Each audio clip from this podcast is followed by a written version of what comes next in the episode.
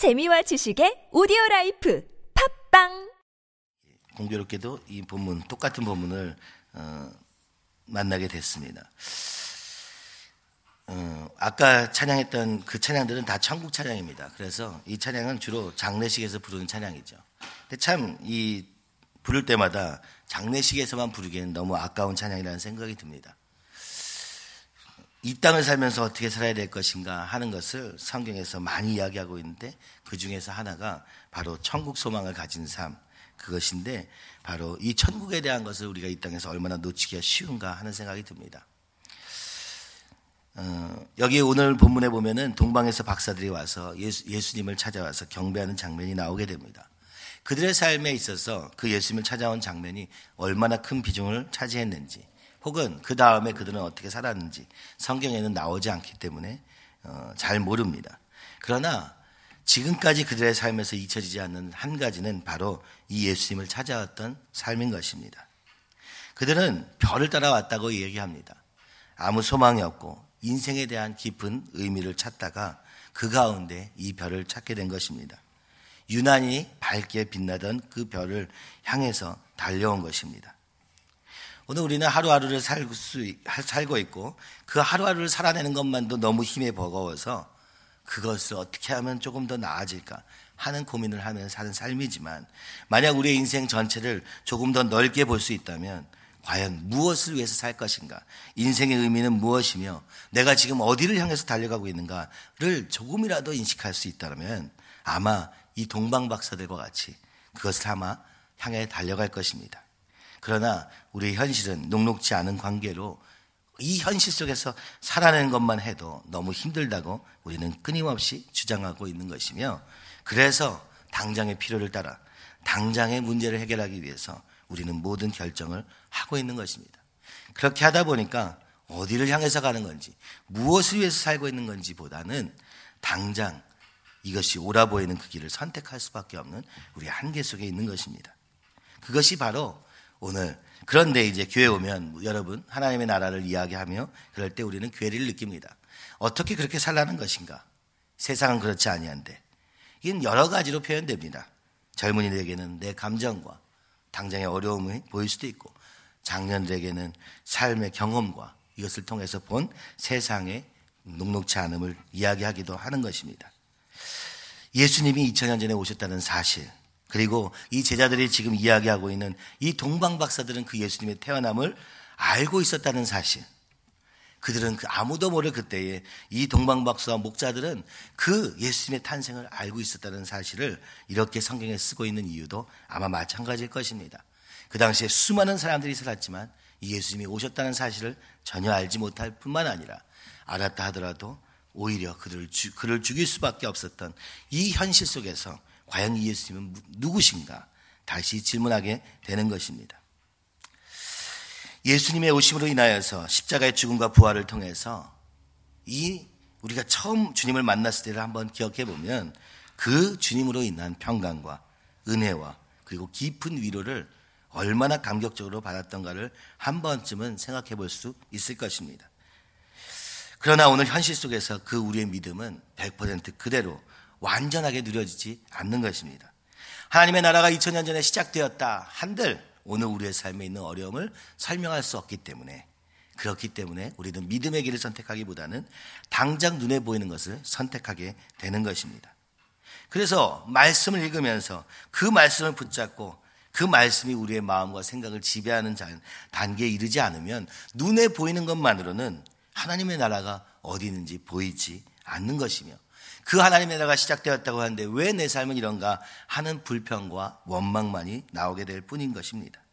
빌리포서 4장 7절에는 그러하면 모든 지각이 뛰어난 하나님의 평강이 그리스도 예수 안에서 너희 마음과 생각을 지키시리라.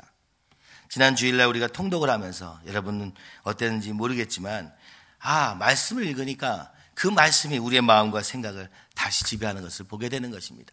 근데 그 말씀이 오늘 현실 속에서 이루어지기를 간절히 소원하면서 달려가는 걸음이 있지만 그럼에도 불구하고 어떤 때는 아 정말 하는 예수님이 계셔서 내 삶이 이렇게 변화되었구나 뭐 기쁘게 간증할 수 있는 날도 있는가 하면 또 어떤 날은 과연 그것이 사실인가 믿어지지 않을 만큼 오늘 눈의 현실은 너무 냉정하고 그리고 어렵게만 느껴질 때도 많은 것 같습니다.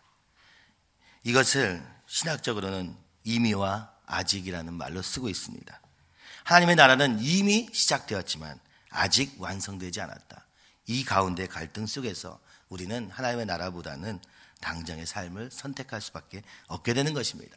믿으면 모든 것이 다 해결되면 아마 믿을 가능성도 있겠지만 믿는다고 해도 그리고 그 하나님의 나라를 바라본다고 해도 꿈을 가지고 하나님의 기도의 응답으로 받았다 해도 그것을 붙잡기에는 우리가 한참 연약하고 눈에 보이는 현실은 그렇지 않기 때문에 우리는 고민하게 되고 그래서 다른 사람이 가는 길을 보면서도 과연 그것이 되겠느냐 하는 의심의 눈초리를 보내기도 하고 정작 나에게 그 질문은 하기조차 어려운 상황을 우리는 맞이하게 되는 것입니다.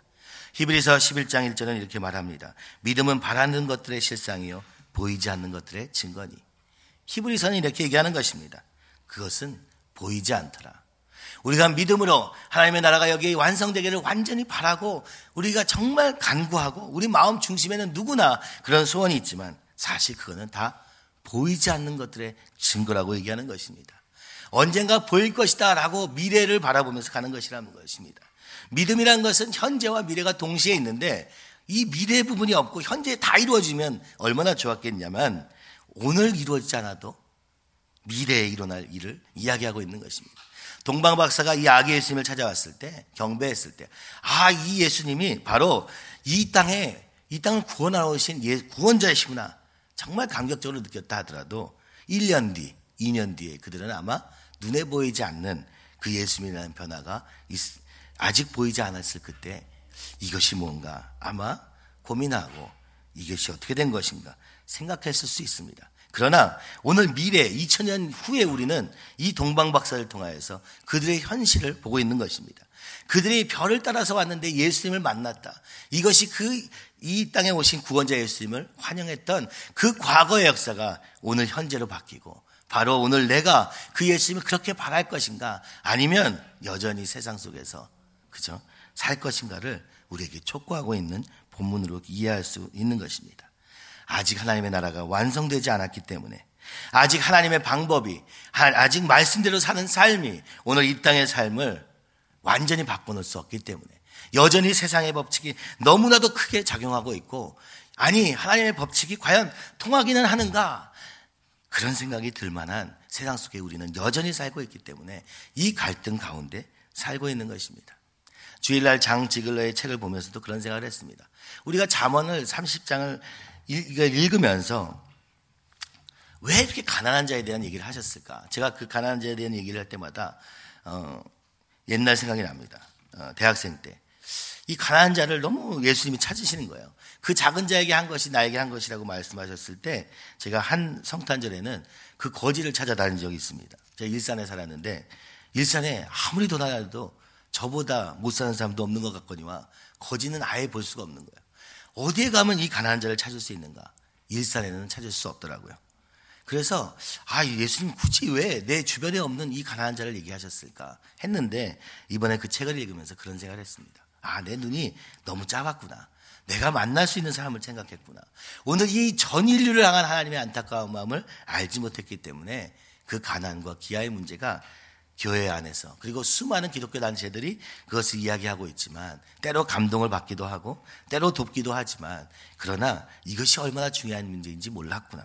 자문에 있는 하나님은 오늘 이 땅의 전 역사 속에 이 전 지구에 사는 가난한 자들을 향한 하나님의 안타까운 마음을 알고 계셨고 하나님은 무엇보다 이 땅의 질서로는 이 가난한 자가 없어지지 않을 것이라는 것을 알고 계셨구나. 자기의 유익과 자기의 기득권과 조금 더 누리겠다는 욕심 때문에 절대로 자기보다 못한 사람을 향해서 눈이 돌아가기보다는 나보다 더 잘 당하는 사람들을 향해서 항상 높은 마음으로 있을 수밖에 없는 인간의 근본적인 마음의 이 생각과 마음의 악한 것을 아셨기 때문에 어느 시대가 되어도 이렇게 풍요로운 세상이 되어도 굶어 죽는 사람은 사라지지 않는다는 그것이 얼마나 성경에서 깊이 이야기하고 계시는가. 그래서 가난의 문제는 그저 아 그들의 음식이 없는 문제, 그들의 의지가 없는 문제 정도가 아니라 인간의 전적인 타락을 보여주는 증거가 아닌가 하는 생각을 책을 읽으면서 많이 했습니다. 그렇구나. 예수님을 인하여서 그 죄와 그리고 우리의 죽음에서부터 부활하신 구원하신 그 놀라운 사건이 있었음에도 불구하고 여전히 이 세상은 세상의 법칙대로 돌아가고 있으며 그것이 전부인 것처럼 보이는 세상 속에서 그러나 오늘 성경은 말씀하고 있는 것입니다. 이 하나님의 나라는 이미 시작되었다. 예수님의 걸음을 보라 말씀하시며 그것을 붙잡고 살아야 될 것을 우리에게 간절히 요청하고 있는 것입니다. 빌립보서 3장 13절 14절에는 그래서 바울 이렇게 고백하죠. 형제들아 나는 아직 내가 잡은 줄로 여기지 아니하고 오직 한 일, 즉 뒤에 있는 것은 잊어버리고 앞에 있는 것을 잡으려고 표대를 향하여 그리스도 예수 안에서 하나님이 위에서 부르신 부름의 사랑을 위하여 달려가노라. 하나님이 붙잡힌 바 되어서 우리를 구원하시는 그 순간, 우리가 성령으로 충만하게 되는 순간, 이 하나님의 나라에 대한 소원을 완전히 꺼질, 꺼지게 할 수는 없지만 무엇이 중요한 것입니까? 이 갈등 속에서 이 완전한 하나님의 나라와 여전히 세상의 법칙이 가, 어, 통하는 세상 속에서 그 사는 나의 이 갈등 속에서 무엇을 선택할 것인가 하는 것인데 이 바울도 얘기하는 것은 날마다 이것을 붙잡으려고 또 다시 붙잡힌 바 된 것을 붙잡으려고 노력했다고 얘기하는 것입니다. 이것은 그만한 갈등이 있다는 것을 이야기하는 것입니다. 그냥 쉽게 아 이제 믿었으니까 저절로 다 되는구나 이렇게 되는 날은 오지 않는다. 왜냐? 바로 그 갈등 사이에 우리가 있기 때문이다. 아니, 이것은 세상이 그렇다는 것이 아니라 오늘 나 자신도 하나님의 나라를 위해 살 것인가 아니면 세상의 법칙을 따라 살 것인가 하는 치열한 전쟁 중에 있다는 것입니다. 바로 영적인 전쟁. 내 안에 마음의 전쟁이 있다는 것을 이야기하고 있는 것입니다. 그것이 우리가 처한 상황이라고 말씀하고 있는 것입니다. 우리가 교회에서 하나님의 나라를 위해서 그 하나님의 나라가 얼마나 영광스러울 것을 꿈꿀 수 있지만 그것이 바로 오늘 우리의 현실에 그죠? 이루어지는 것이 아니라 믿음으로 인내함으로 이루어가고 있다는 것을 우리는 잠시 착각한 채 마치 믿음으로 시작하면 모든 것이 다 잘 돼야만 되는 것처럼 생각하게 되는 것이 첫 번째 단계인 것 같습니다. 이 우리의 상태와 우리가 소망하는 것과 사이에 이 긴장 관계가 얼마나 치열한지 그래서 믿고 믿고 믿음으로 또 말씀으로 꼭 기도로 끊임없이 이것이 눈에 보이지 않는 그것을 소망하는 데까지 이르지 않고는 이것을 끝까지 붙잡을 수 없을 만한 그런 눈에 보이는 현실 속에서 우리가 살고 있음을 이야기하고 있는 것입니다. 많은 사람들이 아, 하나님을 위해서 살겠다 시작하다가도 중간에 금방 포기합니다. 아 역시 나는 안 되나 봐. 사실 무엇이 안 되는 것입니까? 이것을 붙잡는 것이 어렵기 때문에 아 나는 안 되나 보다 이렇게 얘기합니다. 그 붙잡는 것은 누구도 쉬운 사람이 없고 누구도 그것을 붙잡는다고 해서 다 되는 것도 아닌데 그러나 무엇을 붙잡는 것입니까? 그 주님이 했던 한순간을 붙잡는 것입니다. 우리의 전 인생 속에서 한순간, 이 동방박사들에게는 이 한순간, 예수님을 찾아와서 경배하며 그를 예, 예배한 그것이 하나님이 보시기에는 그들이 하나님을 기다리고 그들이 하나님을 갈구했다는 증거로 오늘도 성경에 남아 있는 것입니다. 그 이후의 삶에 그들이 제자들과 같이 복음을 전했는지 안 했는지도 모르고 우리는 그들이 어떻게 사는지 모르지만 아마도 누구나 그렇듯 어떤 때는 이렇게 소원을 가져가도 어떤 때는 또 그렇지 않은 삶을 끊임없이 반복하며 살고 있다는 것입니다.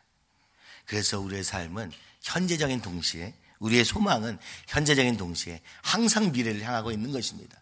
오늘 우리가 아주 연약하지만 아주 어, 능력은 없다 할지라도 하나님의 소원을 붙잡고 내가 주님의 나라를 위해서 살겠습니다 하는 그 순간 주님이 우리가 무엇을 했느냐를 보시는 것이 아니라 그 마음의 중심을 보시고 기뻐하신다고 성경은 끊임없이 말하고 있는 것입니다. 그러니까 오늘 우리가 그런 마음을 가지는 것이 먼저 중요하고 그러면 그것을 붙잡은 것을 또 붙잡으려고 달려가며 그 표대를 향하여서 달려가는 삶을 살라고 이야기하는데 이것이 이제 쉬운 것이 아닌 것이죠.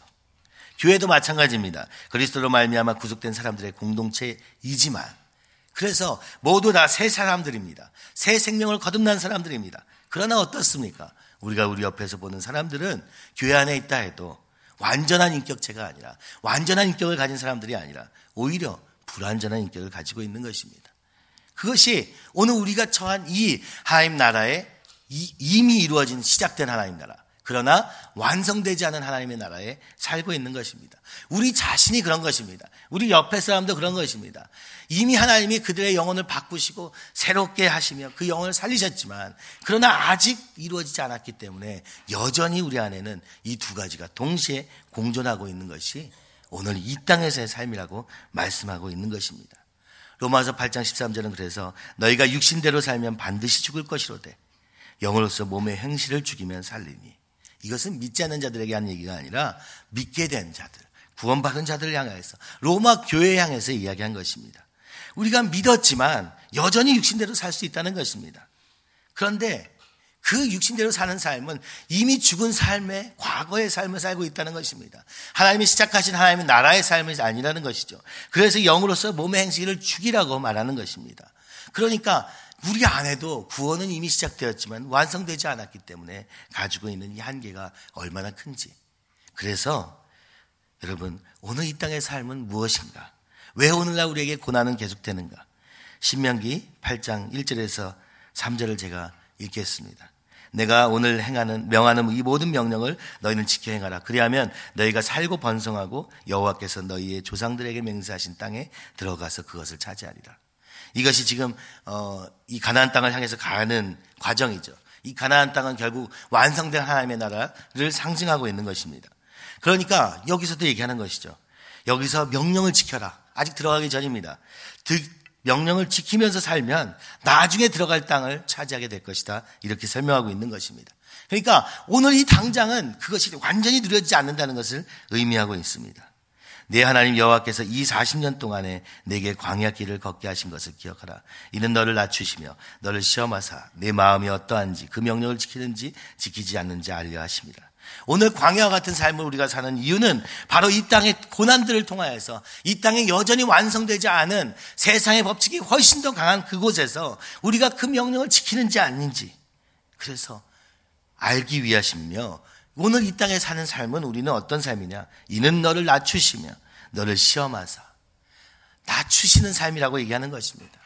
아무리 하나님의 나라를 꿈꿔도 높아지는 것이 아니라 오히려 낮아지고 오히려 하나님의 나라를 붙잡는 것으로 인하여서 조롱받고 저렇게 살아가지고 뭐 되겠어? 이런 조롱 속에서 살 수밖에 없으며 아, 이 세상이 어떤 세상인데 그렇게 살아? 이렇게 얘기하는 그 불신앙의 말들 속에서 여전히 안 되는 현실 속에서 그러나 주님만을 붙잡고 스스로 낮은 자리로 결정하는 삶이라고 말씀하는 것입니다.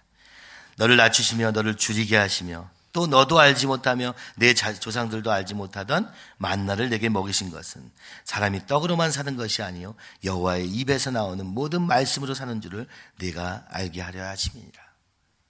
아니 그러니까 원래 우리가 생각하기에는 아 이 하나님 말씀 붙잡으면 정말 다 잘 되는구나. 아, 이 땅이 이미 하나님의 나라구나. 이것을 느끼는 순간도 잠시, 잠깐 있겠지만, 그러나 대부분의 삶은 그 속에서 우리를 낮추셔서 주님의 말씀만을 의지하면서 살도록 하셔서 미래에 오게 될 완성된 하나님의 나라에서 하나님과 영원히 거할 수 있는 영광을 누리게 하실 것이라고 약속하고 있는 것입니다. 눈에 보이는 세상에서는 그것을 확신할 수 없다는 것입니다. 바로 이것이 우리가 흔들리는 이유인 것입니다. 바로 이것이 우리가 말씀을 보지 않으면 끊임없이 세상의 생각들에 휩쓸릴 수밖에 없는 이유이며 바로 이것이 우리가 믿음, 믿는다 하면서도 이 하나님의 나라와 하나님의 뜻이 이루어지고 그 말씀을 향해 살기보다는 여전히 안 되는 나로 돌아가고 여전히 그래서 자학하고 자책하고 열등감 속에 살게 되는 것을 보게 되는 것입니다. 어제 어, 제가 참 요즘에 많이 듣고 있는 이찬수 목사님 설교들을 듣다가 그분이 어떤 책에서 이렇게 말씀하신 인터뷰의 장면을 보았습니다. 그분이 그런 얘기를 하시더라고요. 자신은 날마다 열등감에 시달린다. 아니, 내가 하는 설교를 누가 더 듣겠는가? 나같이 총구석에서 자라서 아무것도 없는 사람들의 얘기를 누가 듣겠는가 하는 생각을 지금도 한다는 것입니다. 모든 사람이 박수를 치고 모든 사람이 정말 잘한다, 잘한다 해줘도 내 안에 있는 이 뿌리 깊은 이 불신앙을 나는 벗어날 수 없더라. 그러니까 그 속에서 참 인간이 얼마나 죄인인가를 다시 한번 깨닫게 되고 무엇보다 이 모든 일은 내 능력으로 하는 것이 아니라 주님께서 하라고 하셔서 그 말씀에 순종하는 자세로 하지 않으면 나도 여전히 열등감에 시달린다. 그런 얘기를 하실 때 저도 굉장히 놀랐습니다. 요즘같이 그분 책 정말 나온 대로 얼마나 큰 베스트셀러가 되며 얼마나 많은 사람들의 존경을 받으며 그렇게 목회하고 계시는데도 본인 안에 있는 이 어, 거짓말과 같이 끊임없이 들어오는 열등감의 소리들은 어릴 때부터 지금까지 한 번도 그친 적이 없다. 이런 이야기를 하는 것입니다. 그것은 우리 안에 열등감만 아니라 오늘 우리가 더 하나님의 나라와 그 뜻을 향해서 달려가기에는 끊임없이 발목을 붙잡는 수많은 목소리를 통하여서 오늘 우리가 그 하나님의 나라보다는 그냥 눈에 보이는 세상 속에 편하게 원래 살던 대로 사는 일에 얼마나 익숙한가 하는 생각이 드는 것입니다. 그래서 어떤 사람이 이렇게 표현하는 것이죠. 고난, 우리가 살면서 받는 모든 고난은 무엇을 나타내는 것이냐? 딱 한 가지인데 아직 하나님의 나라가 임하지 않았다는 사실을 알려줄 뿐이다. 라고 얘기하는 것입니다. 그러니까 우리의 어려움 속에서 너무 스스로를 자책할 필요도 없고 오늘 아직 이 말씀대로 이루어지지 않은 세상이기 때문에 이 말씀대로 살아도 오늘 이 땅에서 받는 것은 항상 영광과 잘 되는 것만 아니라 사실 대부분은 고난 속이라고 얘기하는 것이며 바로 이것이 오늘 이 땅이 광야와 같은 그리고 이 땅은 나그네와 같은 삶이라고 이야기하는 것이라고 말씀하고 있는 것입니다. 그러나 그 속에서 살지만 이 오게 될 천국 오실 주님을 기다리는 삶을 우리가 어떻게 살아야 될 것인가를 굉장히 강조하는 것이 신약 성경에 얼마나 많은가. 그런데 오늘 우리가 그러니까 이 땅에서 어떻게든 하나님의 나라를 이루려고 하는 사람들에게 가장 중요한 것은 오늘 이 땅에서의 삶은 그저 지나가는 광야와 같은 삶이요. 그저 이곳은 나를 낮추시고 시험하사 하나님의 말씀대로 사는지 아닌지 내가 어떻게 하면 그 말씀과 조금 더 가까워질 수 있는지가 전부의 삶이라는 것을 주님은 말씀하고 있는 것입니다. 우리가 사역과 비전을 붙잡으며 하나님의 나라가 왕성케 될 것을 정말 꿈꾸지만 그것이 항상 되는 것이 아니라 오늘 믿음이 있으면 되겠지만 주님이 하시면 되겠지만 그리고 주님이 주셨으니까 하시겠지만 그러나 그것이 쉽게 저절로 이루어지는 것이 아니라 그것을 믿음으로 말씀으로 붙잡고 낮은 자리에서 일하는 자들을 통하여서 하나님의 일이 이루어질 가능성이 생기는 것입니다. 베드로전서 4장 12절 13절은 말합니다. 사랑하는 자들아 너희를 연단하려고 오는 불시험을 이상한 일 당하는 것 같이 이상히 여기지 말고 오히려 너희가 그리스도의 고난에 참여하는 것으로 즐거워하라. 이는 그의 영광을 나타내실 때 너희로 즐거워하고 기뻐하게 하려 함이라. 베드로도 말하는 것입니다.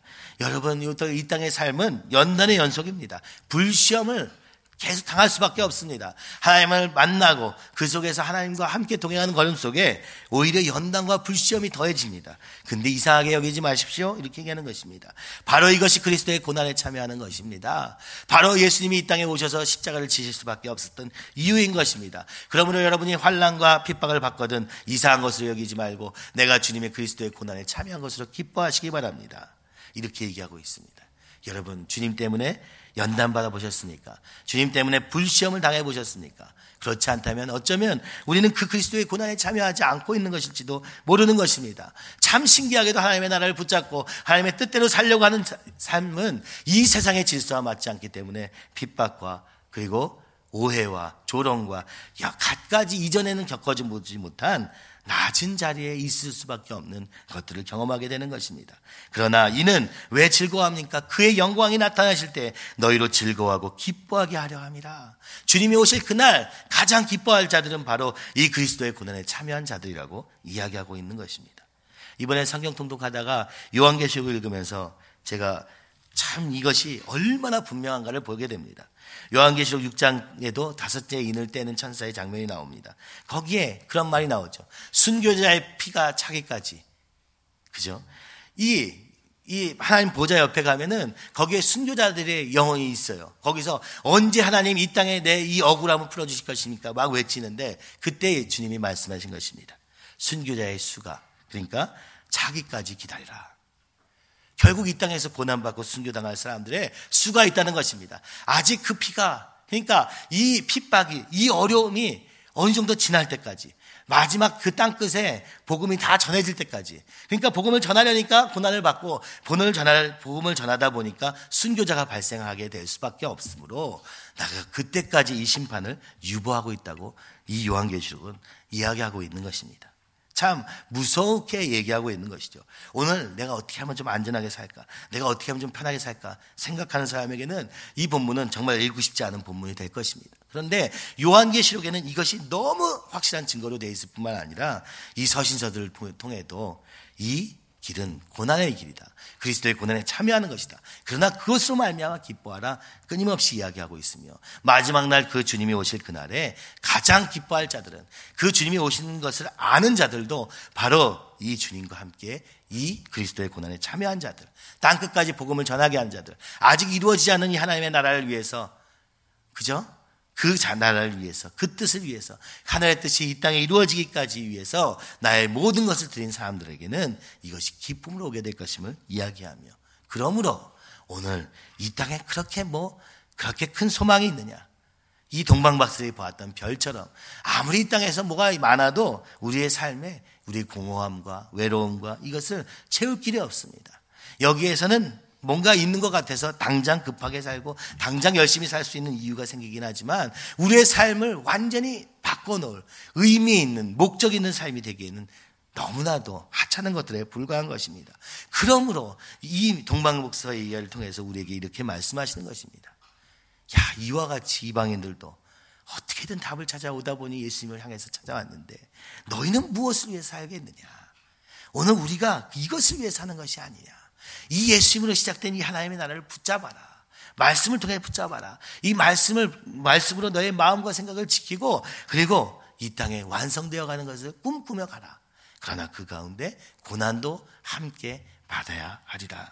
라고 말씀하시며 그러나 이것이 왜 기쁘냐? 마지막 날 그 놀라운 하나님의 나라를 보게 될 때, 주님을 만나게 될 때, 다시 오신 주님을 볼 때 너희가 가장 기뻐하는 자가 될 것이요. 가장 주님도 기뻐하시는 그런 그죠? 면류관을 얻는 상을 얻는 삶을 살라고 요한계시록을 비롯한 이 모든 책에서 이야기하고 있는 것입니다. 오늘 이야기 여러분 우리가 기억해야 될 것은 이 땅에서 주님의 나라를 세우는 것. 주님을 붙잡고 사는 삶은 쉬운 삶만은 아닙니다. 아니, 이 땅에서 주님이 없다 하더라도 쉬운 삶이 아닙니다. 이 땅은 그저 오늘 세상의 법칙, 공중권세 잡은 자들에 의해서 여전히 괴로운 땅일 수밖에 없습니다. 여전히 완전히 해결되지 않은 땅이며, 아니, 우리 눈에 보기에는 하나님의 나라가 어디에 있는가 싶을 만한 땅이지만, 바로 이곳에서 믿음으로 붙잡고 사는 사에게는 반드시 승리하게 될 뿐만 아니라, 마지막에 상주실 이심을 믿어야 할지니라 말씀하고 있는 것입니다. 오늘 우리가 이 땅에 살고 있지만, 이 하나님의 나라를 바라보시는 저와 여러분이 되기를 간절히 소원합니다. 그리고 믿음으로 승리하는 저 여러분이 되기를 간절히 소원하며 만약 할 수만 있다면 이 마지막 때에 이 하나님의 나라를 붙잡고 이 복음을 전파하라 하신 그 명령을 붙잡고 주님과 동행하는 삶을 살다가 조금 고난을 많이 받더라 하더라도 분을 시험을 당한다 할지라도 그 속에서 그 주님과 함께하는 그 영광스러운 어, 영광을 누리며 그리고 기쁨을 누리며 그리고 다시 오실 주님을 바라는 삶으로 우리의 삶이 2017년도에는 완전히 바뀔 수만 있다면 여전히 어렵겠지만 여전히 피곤하겠지만 그러나 이 땅의 삶에 큰 의미가 있게 될 줄 믿습니다. 그래서 오늘 이 시간에 우리 같이 기도할 때 주님 우리의 눈을 들어서 이미 시작하신 이 주님의 놀라운 복음의 능력과 감격이 날마다 더해지기는 거름되게 아버지 우리의 입술과 삶과 행동을 주장하사 복음을 전하게 하시고 그 속에서 하나님의 영광을 바라보며 아버지 그 속에서 이 영혼을 살리신 하나님의 능력을 경험케 하여 주시옵소서. 하나님 아버지 이 나라를 위해서 살고 있는 모든 헌신한 청년들과 또 모든 집사님들에게 주 함께 하사 불시험이 오더라도 이상한 것을 얘기하지 아니고 나를 낮추시고 시험하사 이 말씀대로 사든지 아닌지 어, 연단하시는 그 주님 앞에서 겸손히 엎드려 주님과 동행하기에 우리의 영혼을 바꾸시고 우리의 생각을 바꾸시고 우리의 삶을 바꾸시는 그 손길에 맡겨드려 그 영광을 누리는 삶 되게 하여 주시옵소서. 하나님 이 나라를 불쌍히 여겨 주시옵시고 이 시대를 불쌍히 여겨 주시옵시고 주여 그러나 아버지 이곳에서 복음을 통하여서 하나님의 나라가 시작되기를 간절히 소원하며 가는 걸음마다 축복하여 주시옵시고 하나님 동행하여 주시옵시고 무엇보다 성령의 능력을 함께하사 이 하나님의 영광을 보게 하여 주시옵소서. 믿고 바라는 것들의 실상인 이 믿음이 우리의 가장 강력한 무기인 줄 믿고 달려가는 우리의 걸음이 되도록 주여 붙잡아 주시옵소서. 이 시간에 주님을 크게 세 번 외치면서 함께 기도하겠습니다.